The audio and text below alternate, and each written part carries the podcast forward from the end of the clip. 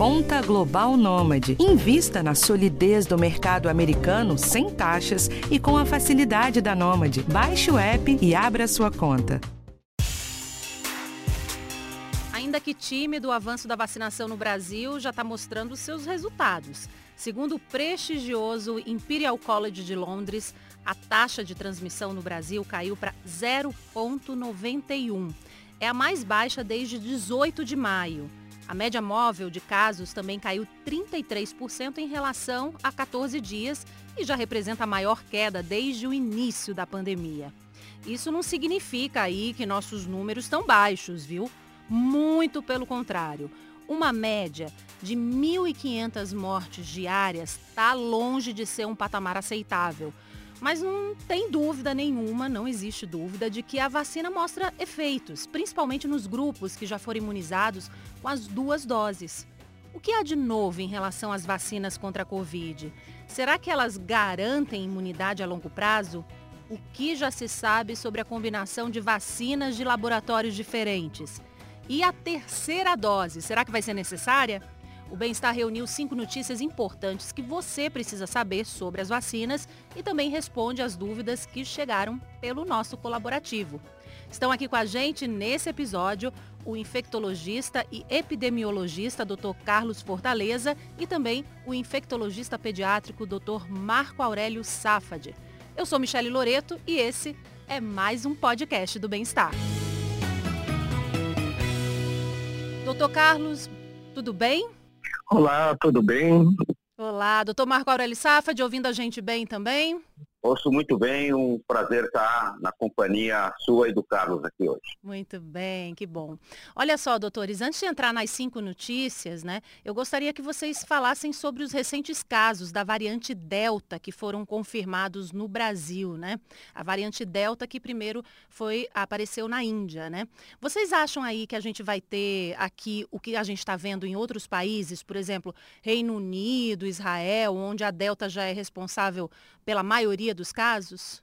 É, é difícil dizer né, com segurança, porque é sempre uma previsão dentro de incerteza, mas nós sabemos que a variante Delta ela tem crescido nessas áreas por ter uma maior transmissibilidade. Mas essa também é uma característica da variante Gama, da nossa variante local, amazônica. Então, é, o que vai acontecer vai depender de como ecologicamente essas duas é, variantes vão se enfrentar, digamos assim, qual delas vai ter uma vantagem ecológica e aí saberemos se de fato a delta entrará ou se a gama permanecerá como a grande variante aqui do nosso país.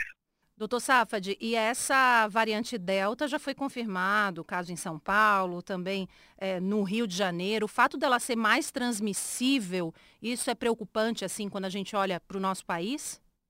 De fato, Michele, esse é um ponto muito importante, né? Nós compreendermos o, o, os atributos de uma variante. Então, uma variante é classificada como sendo de preocupação quando ela tem entre os seus atributos alterações documentadas consistentes, né, robustas, como, por exemplo, uma maior transmissibilidade, como, por exemplo, uma maior chance de associação com formas mais agressivas de doença, como, por exemplo, uma possibilidade de escape vacinal ou uh, da proteção que foi uh, induzida após uma infecção prévia. O que eu quero dizer com isso? A chance de que as mutações que foram acumuladas nessa variante sejam de tal magnitude, de tal proporção, que até mesmo o indivíduo que tinha tido uma infecção prévia uh, por esse novo coronavírus ou que tenha recebido uma vacinação, essa proteção induzida já não funcione da mesma forma.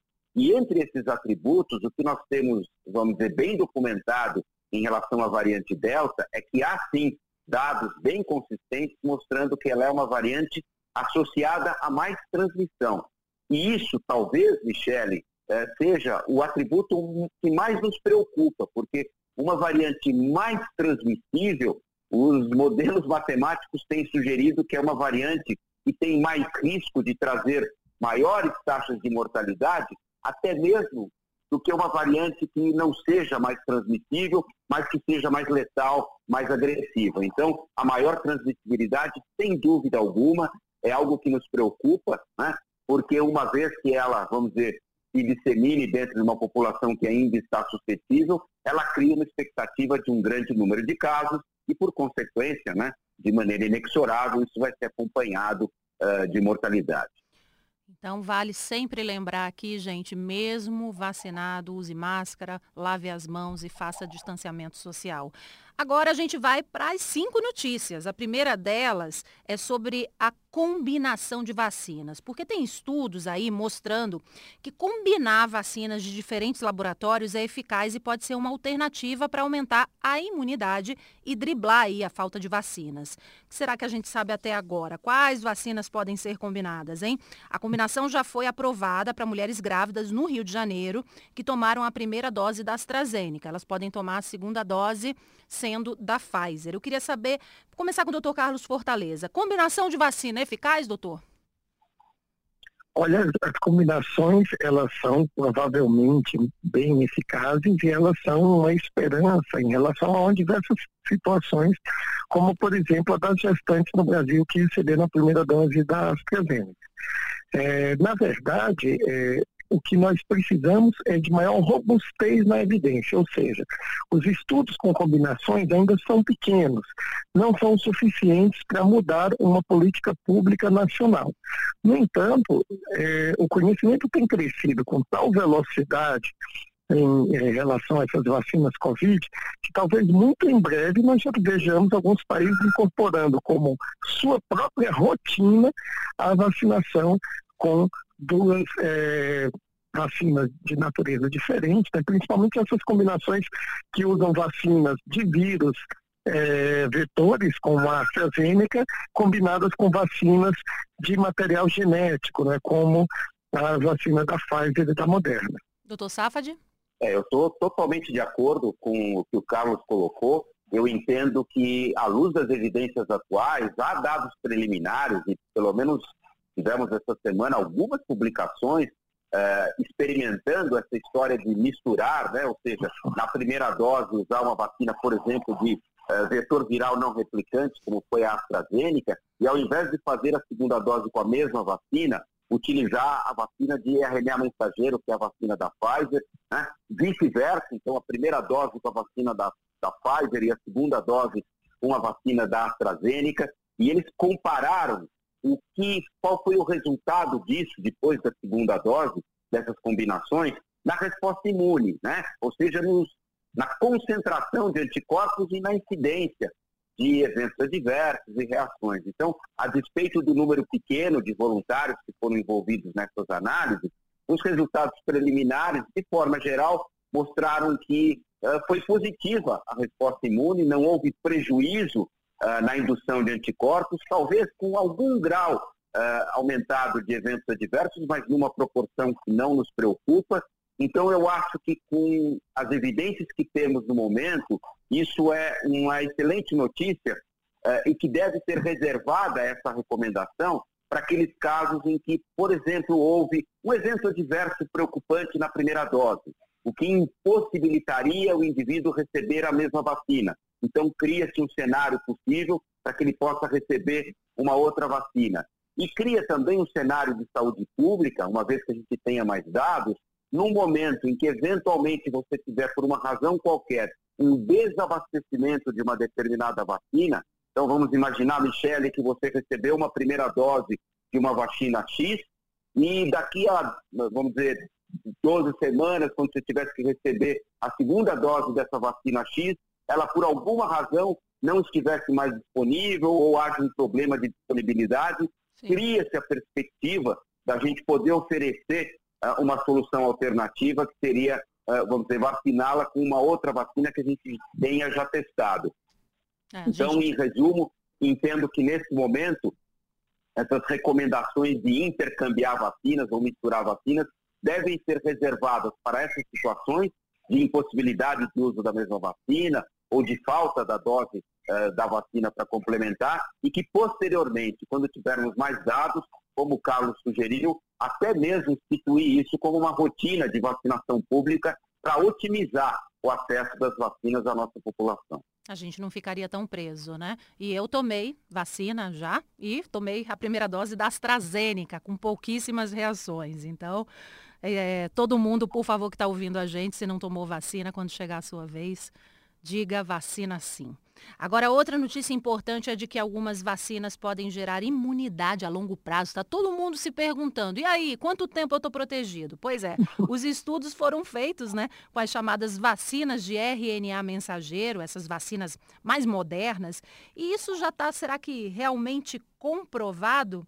Aqui no Brasil, a única vacina de RNA mensageiro aprovada né, e disponível é da Pfizer, e isso significa que quem tomou a Pfizer não vai precisar de uma nova dose? E aí, doutor Carlos, algumas vacinas podem realmente gerar imunidade a longo prazo?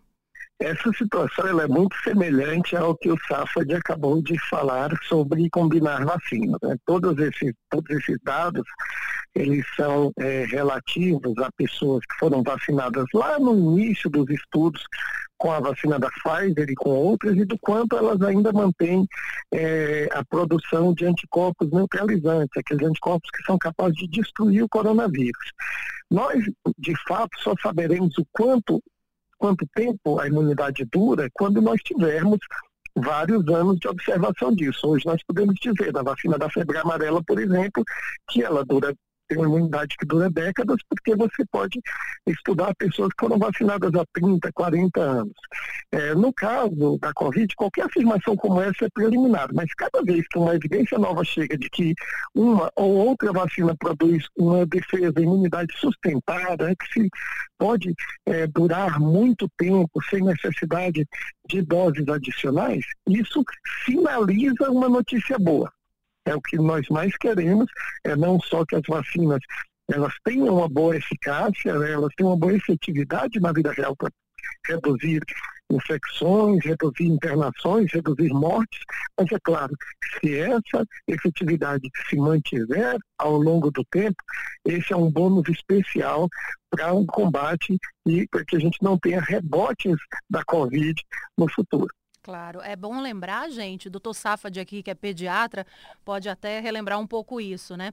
A vacina de sarampo, antigamente, né, quando a, o bebê tomava, vinha sarampo, cachumba, né?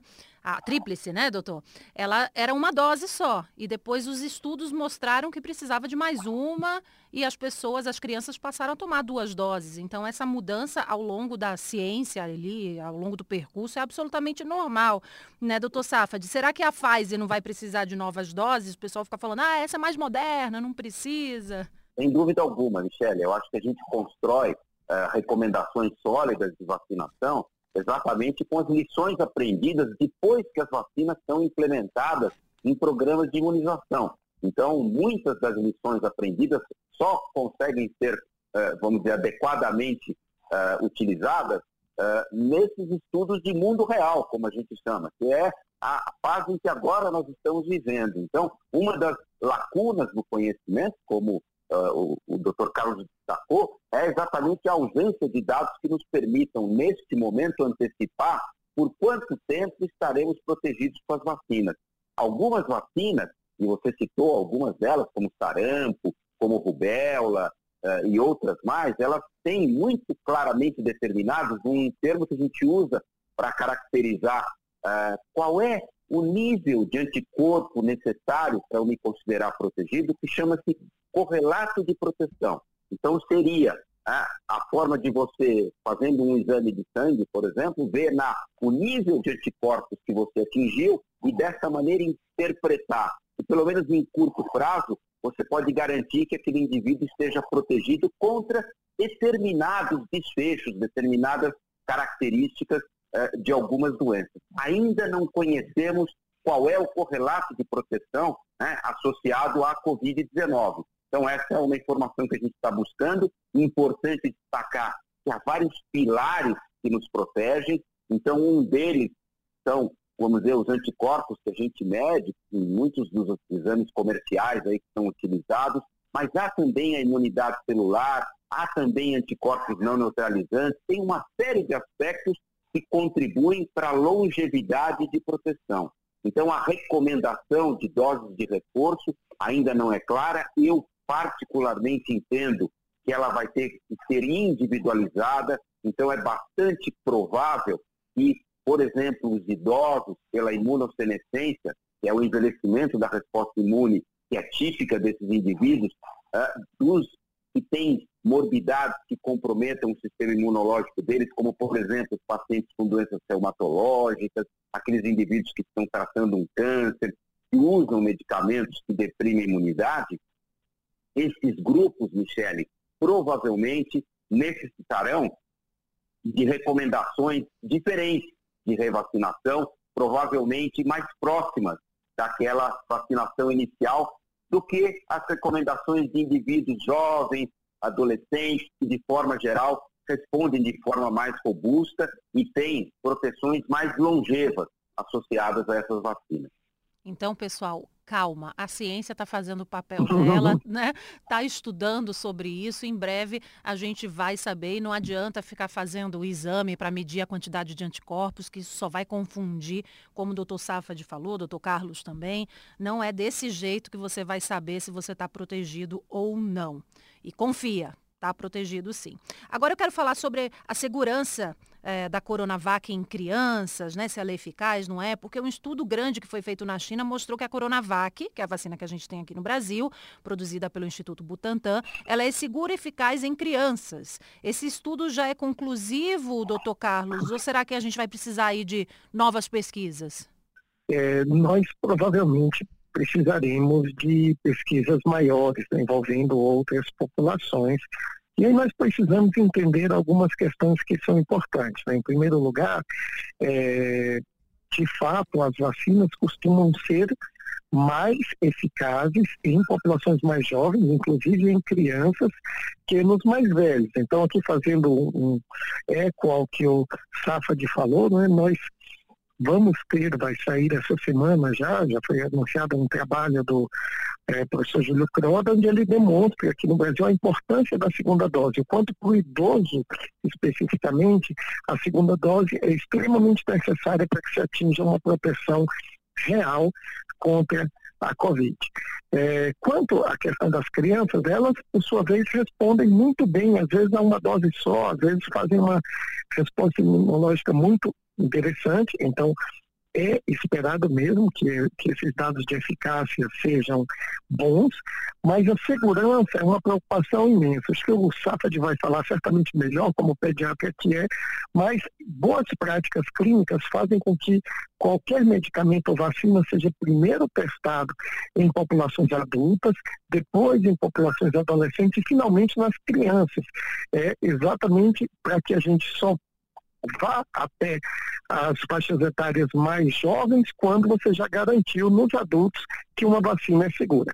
Eu acredito, pelo próprio modo como a Coronavac é feita, né, ela é a, é a maneira mais tradicional de se fazer uma vacina, utilizar um vírus inativado, morto, é muito semelhante ao modo como a vacina da gripe é feita, eu acredito sim que ela deva, deva ser segura e possa ser utilizada em crianças pequenas mas acho que precisamos um pouco mais de informação até que haja o registro e que esperamos muito, eu como pai de criança, certo? Uhum. Espero muito que essas vacinas estejam disponíveis em breve.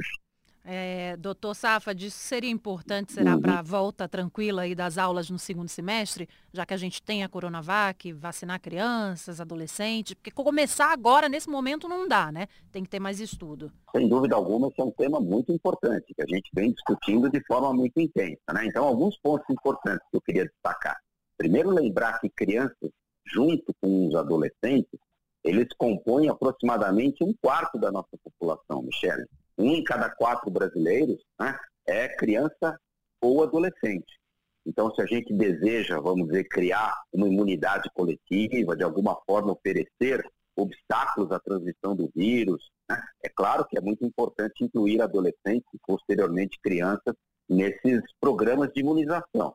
Lembrar que, a despeito da doença de fato, poupar, de certa forma, crianças da mesma frequência de formas graves que a gente vê nos adultos, isso de fato é um achado consistente, Infelizmente, há casos graves, há hospitalizações e até mesmo mortes no grupo pediátrico. Claro, em número muito pequeno, muito menor do que aquele verificado nos adultos. Mas, evidentemente, é desejável a gente proteger as crianças diretamente. Em relação a esse estudo da Coronavac, eu só queria uh, lembrar, Michele, na realidade não foi um estudo de eficácia, né? ele foi um estudo de segurança e de resposta imune. Então, o que eles fizeram foi uh, incluir um, nesse estudo crianças de 3 a 17 anos que receberam duas doses da Coronavac e eles mediram a resposta de anticorpos nessas crianças e compararam a resposta de anticorpos com aquela observada na população de adultos, aonde os estudos de eficácia, esses sim, foram feitos. Essa é uma estratégia importante que algumas agências regulatórias compreendem como suficiente, muitas vezes, para registrar uma vacina, porque é mais raro você ter uh, uh, formas graves em crianças, então é muito difícil fazer estudos de eficácia.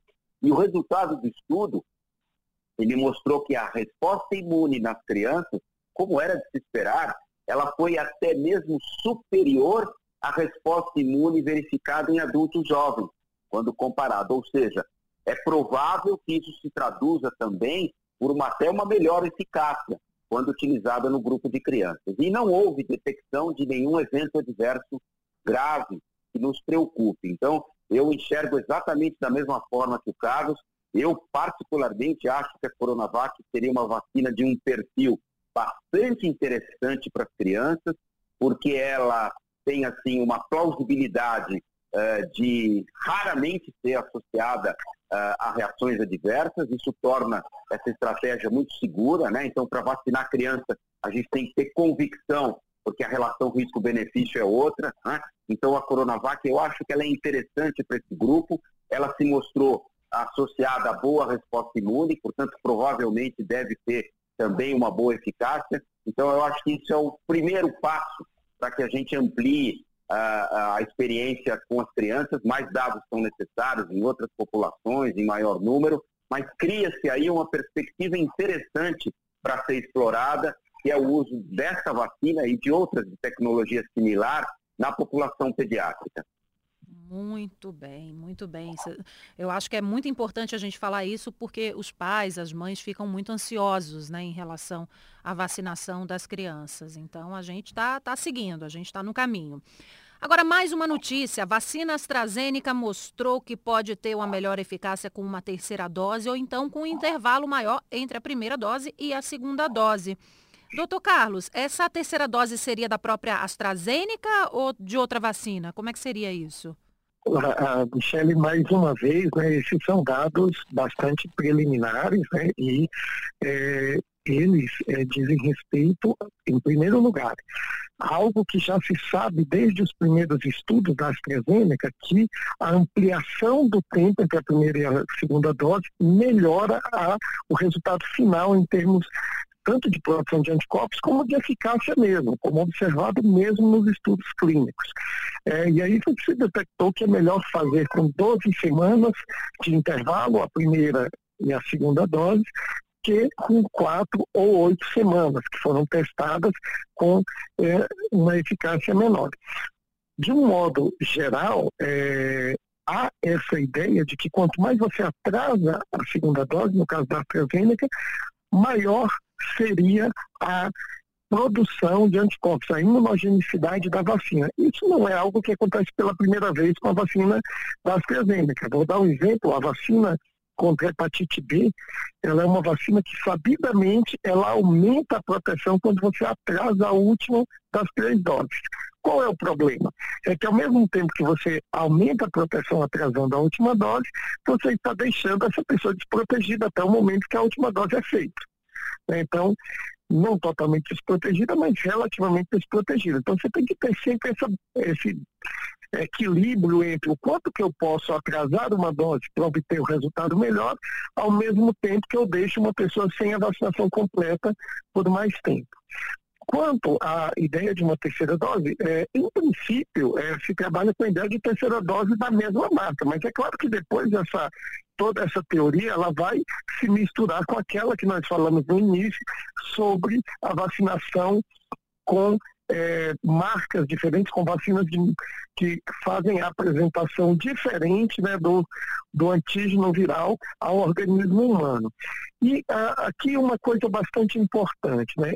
Ao mesmo tempo que há indícios de que talvez uma terceira dose seja benéfica, também há estudos que mostram que em quem teve Covid, talvez nem seja necessária a segunda dose de uma dessas vacinas né, multidose. Então, por exemplo, é, há alguns é, estudos, todos eles ainda muito pequenos, mas que demonstram que quando se aplica uma dose a alguém que não teve Covid, essa pessoa produz um número X de anticorpos e diante da segunda dose o número de anticorpos é bastante aumentado. Já em alguém que teve Covid, a segunda dose muda muito pouco a quantidade de anticorpos em relação à primeira. Então, o que teorizam alguns autores? Que ter Covid já corresponderia a uma primeira dose de vacinação. Isso tem sido proposto, inclusive, para alguns locais onde não se consegue ter a vacinação para uma população inteira rapidamente, como exemplo da Índia, exemplo da África. Então, talvez, em algumas situações, até uma única dose bastasse para quem já teve é, o diagnóstico de Covid anteriormente.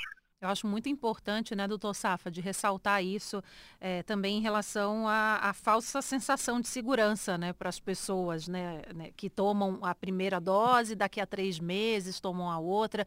Inclusive, eu estou me lembrando agora, acho que foi a Pfizer no Reino Unido, se eu não me engano, não lembro qual foi a vacina, que foi logo quando surgiu, olha, vamos atrasar a vacinação, que isso é bom, todo mundo ficou, nossa. Mas é, é que a gente está vendo a ciência sendo feita ao vivo, né, doutor Safad?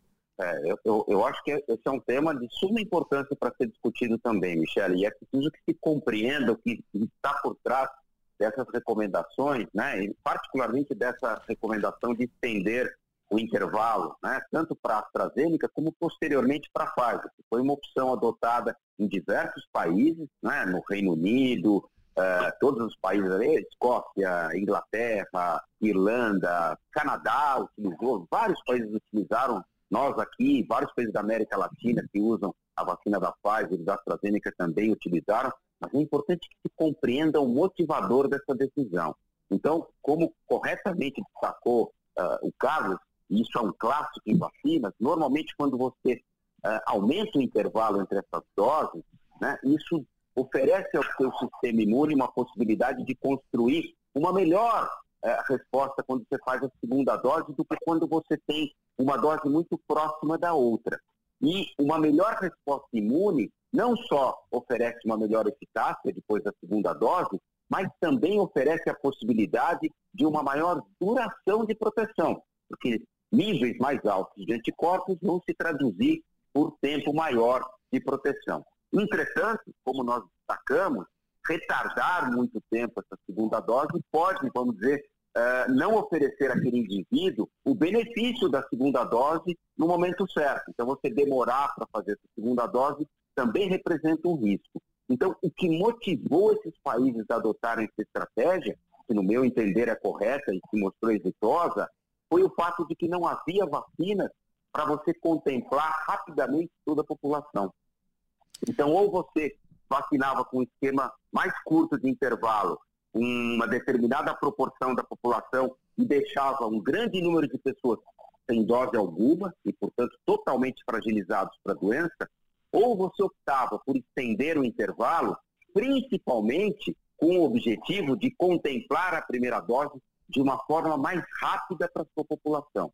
A partir do momento que você obtivesse uma cobertura grande da população com pelo menos uma dose, que foi o que o Reino Unido fez, ele perfeitamente pode revisar essas recomendações e até mesmo encurtar o intervalo. Lembrando que os dados que estão sendo compartilhados têm mostrado que quando a gente olha proteção para formas graves, isso é muito importante que fique claro para a população, o desempenho das vacinas, ele é diferente dependendo do tipo de desfecho associado à doença que você olha. Então, quando a gente olha proteção contra formas graves, Michele, mesmo com uma dose só, nesses intervalos que estão sendo utilizados, os estudos que vêm da Europa, do Canadá, têm mostrado bastante robustez né, e, e índices elevados de proteção.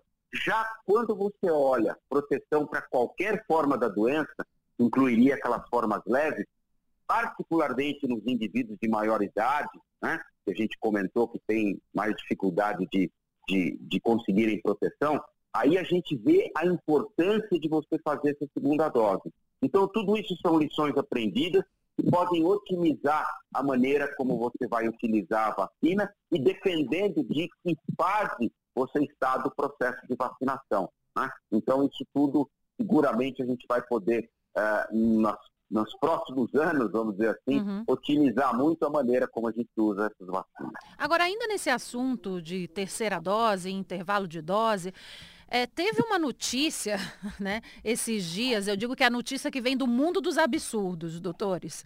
A gente viu algumas pessoas que conseguiram driblar o sistema do SUS, tomaram simplesmente uma uhum. terceira dose da vacina por uhum. conta própria, porque acharam que tudo bem, né, que podiam. Uh, uma delas foi uma veterinária que tomou a vacina da Janssen depois que ela já tinha tomado duas doses da Coronavac. Ela ainda teve a coragem de fazer um post falando que fez realmente isso. Isso viralizou nas redes sociais. Por favor, doutores, comentem esse caso. Ela falou que tomou, ela inclusive falou que ela mesma deu uma segurança. Três meses depois da Coronavac, ela já estava segura para tomar a da Janssen, que inclusive ela podia viajar. Por favor, doutores, comentem esse caso. Doutor Carlos. Olha, é, esse caso ele é lamentável em várias, vários aspectos.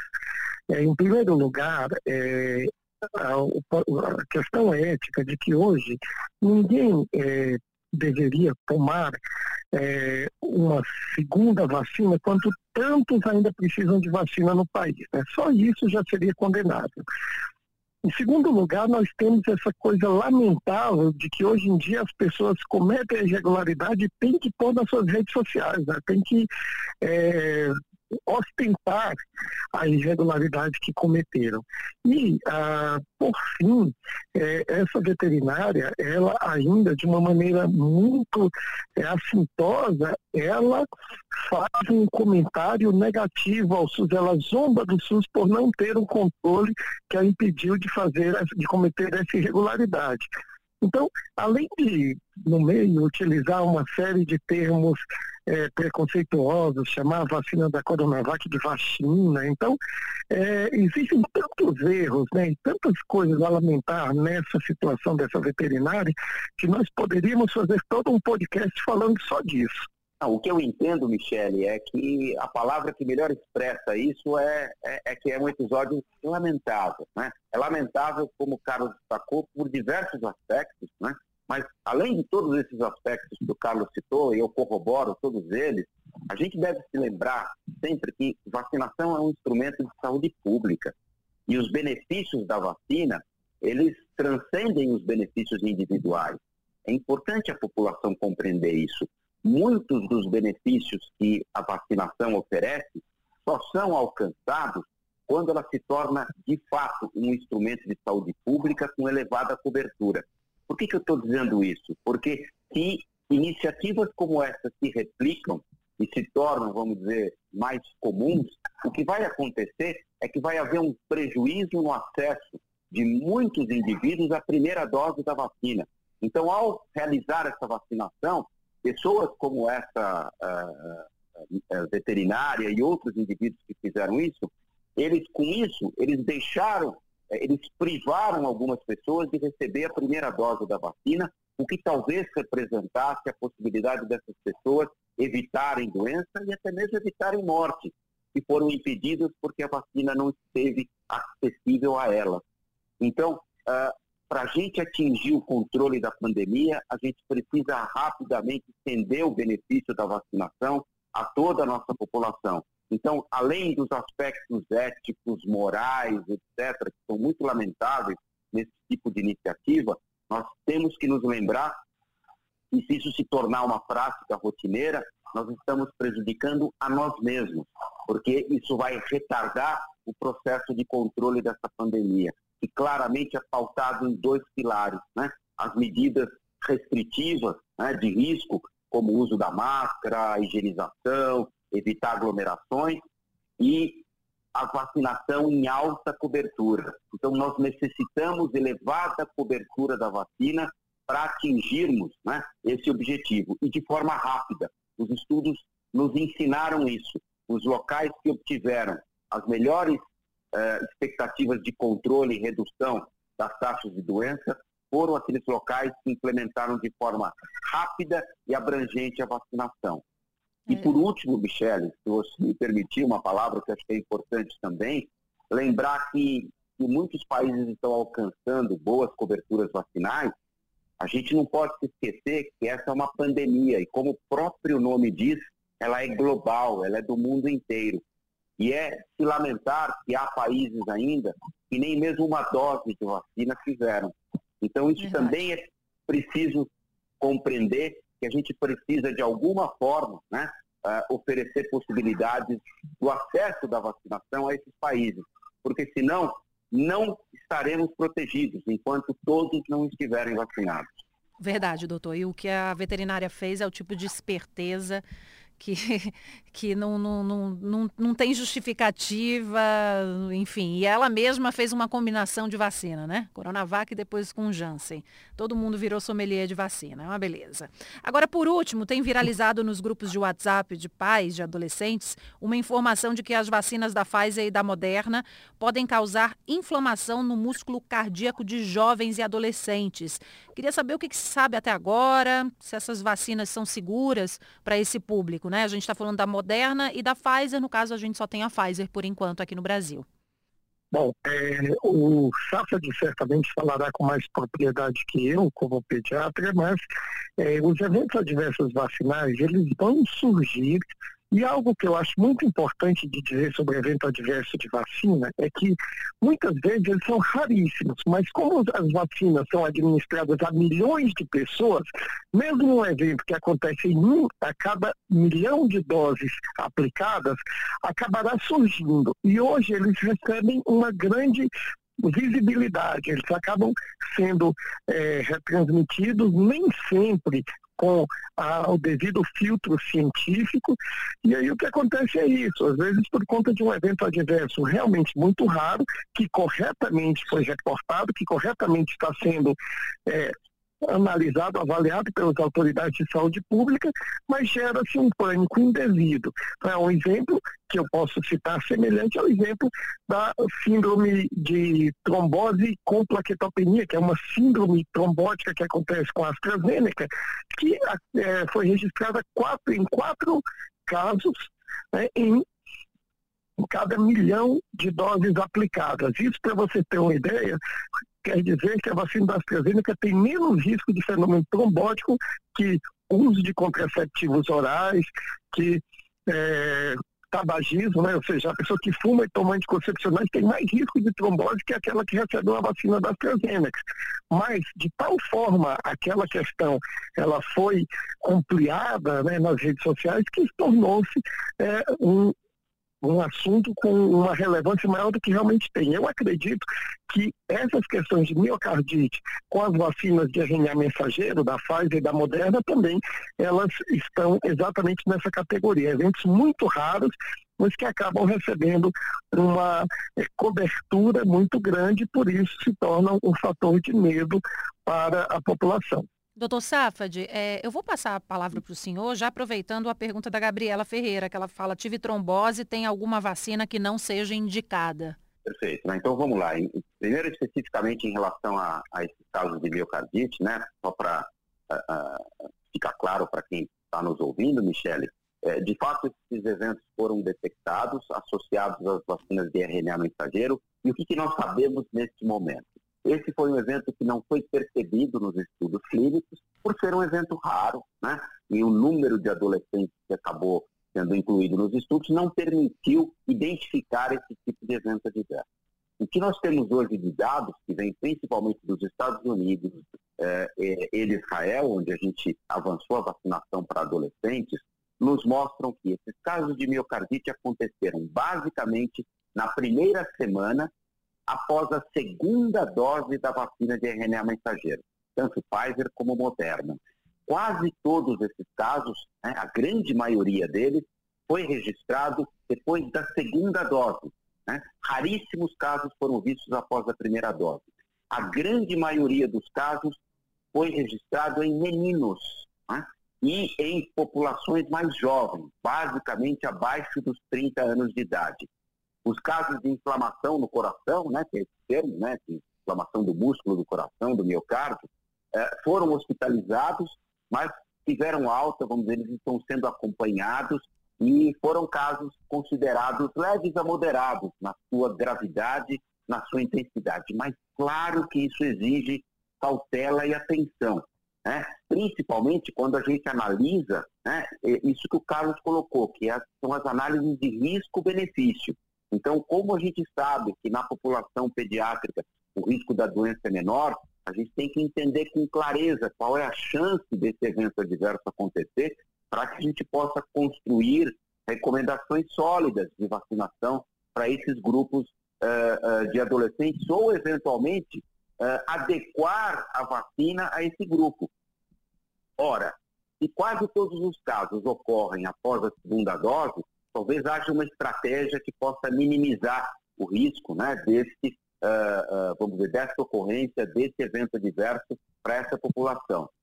Os Estados Unidos se reuniu na semana passada e analisou qual era o risco desse evento adverso em função do risco de hospitalização por Covid nos adolescentes, em função do risco de doença, e chegou à conclusão que o risco desses eventos adversos, à luz das evidências atuais, é muito menor do que o risco que a Covid oferece uh, aos adolescentes. Então, eles mantiveram as recomendações de vacinação em adolescentes com essas vacinas uh, de uh, eh, RNA mensageiro.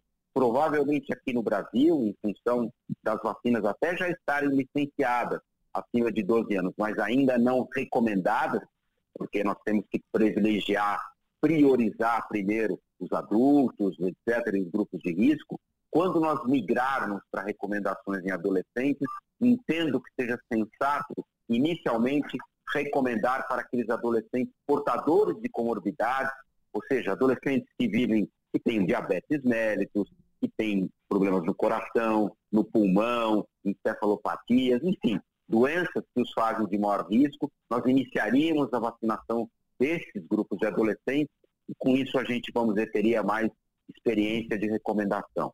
Uh, em relação à sua segunda pergunta, né, indivíduos que tiveram uh, trombose a gente precisa entender exatamente que tipo de evento esse indivíduo teve. O que a gente sabe é que uh, esse evento raro que o Carlos descreveu, associado às vacinas de vetor viral, não só a AstraZeneca, mas também a Janssen, as duas vacinas já foram associadas a esse raro evento adverso, é um evento adverso muito particular, muito específico. É um tipo de trombose que tem um processo imunológico associado a ele, cursa com queda na, nos nossos, nas nossas plaquetas, né, que ajudam na nossa coagulação. Então, é um, é um instrumento muito particular.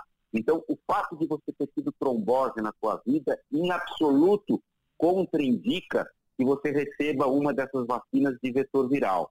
Então, as contraindicações seriam específicas de determinados eventos uh, tromboembólicos, e aí precisaríamos conhecer exatamente o que aconteceu com essa uh, ouvinte aí que mandou a pergunta. Exato. Ah, tá respondida então sua, sua pergunta, Gabriela. Doutor Carlos Fortaleza, doutor Marco Aurélio Safad, muito obrigada pela participação, viu? Foi um imenso prazer. Eu quero assim, dizer que estar com o Safad é sempre um, um prazer e um aprendizado e é, a gente fica feliz de poder contribuir com é, questões que são realmente muito importantes né, em relação à vacinação, que é o nosso caminho para sair da pandemia. Eu agradeço da mesma forma, Michele, o seu gentil convite e reitero aí as palavras, estar na companhia do, do Carlos Fortaleza é uma alegria, ele tem sido uma voz de serenidade, de sensatez é, e de comando né, nessa pandemia. Então, para mim, uma alegria ter tido a oportunidade de compartilhar aí desses momentos é, com o Carlos e com você e com quem nos acompanhou aí nesse podcast. Muito obrigado. E eu quero agradecer também a todo mundo que faz esse podcast, né? E até você. apuração da Adriana Soderi, gravação da Ana Amélia Bazella, edição do Guilherme Amatucci e direção da Karina Dorigo. Eu sou Michele Loreto e em breve a gente se vê por aqui. Um cheiro. Tchau, tchau.